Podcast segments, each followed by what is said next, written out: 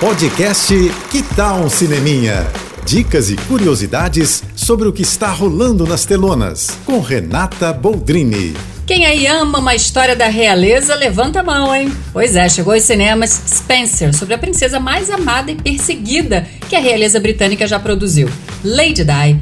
Olha, pode correr para ver Spencer, porque eu acho que tá ali a próxima indicada ao Oscar de atriz, viu? Kristen Stewart. Ela é a princesa Diana e tá incorporada, gente. Tá realmente muito bem caracterizada. Não só pela maquiagem, pela roupa, mas pelo olhar mesmo, sabe? Aquele olhar de mulher generosa e frágil que ela tinha, né? Tá ali.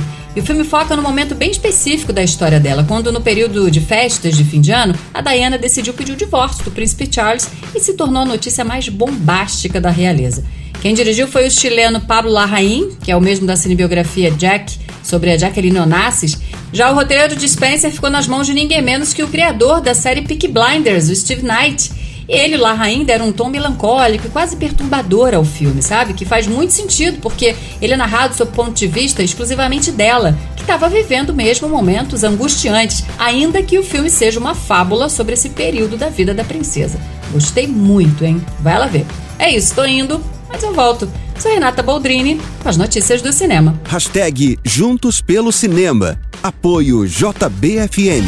Você ouviu o podcast Que tal um Cineminha?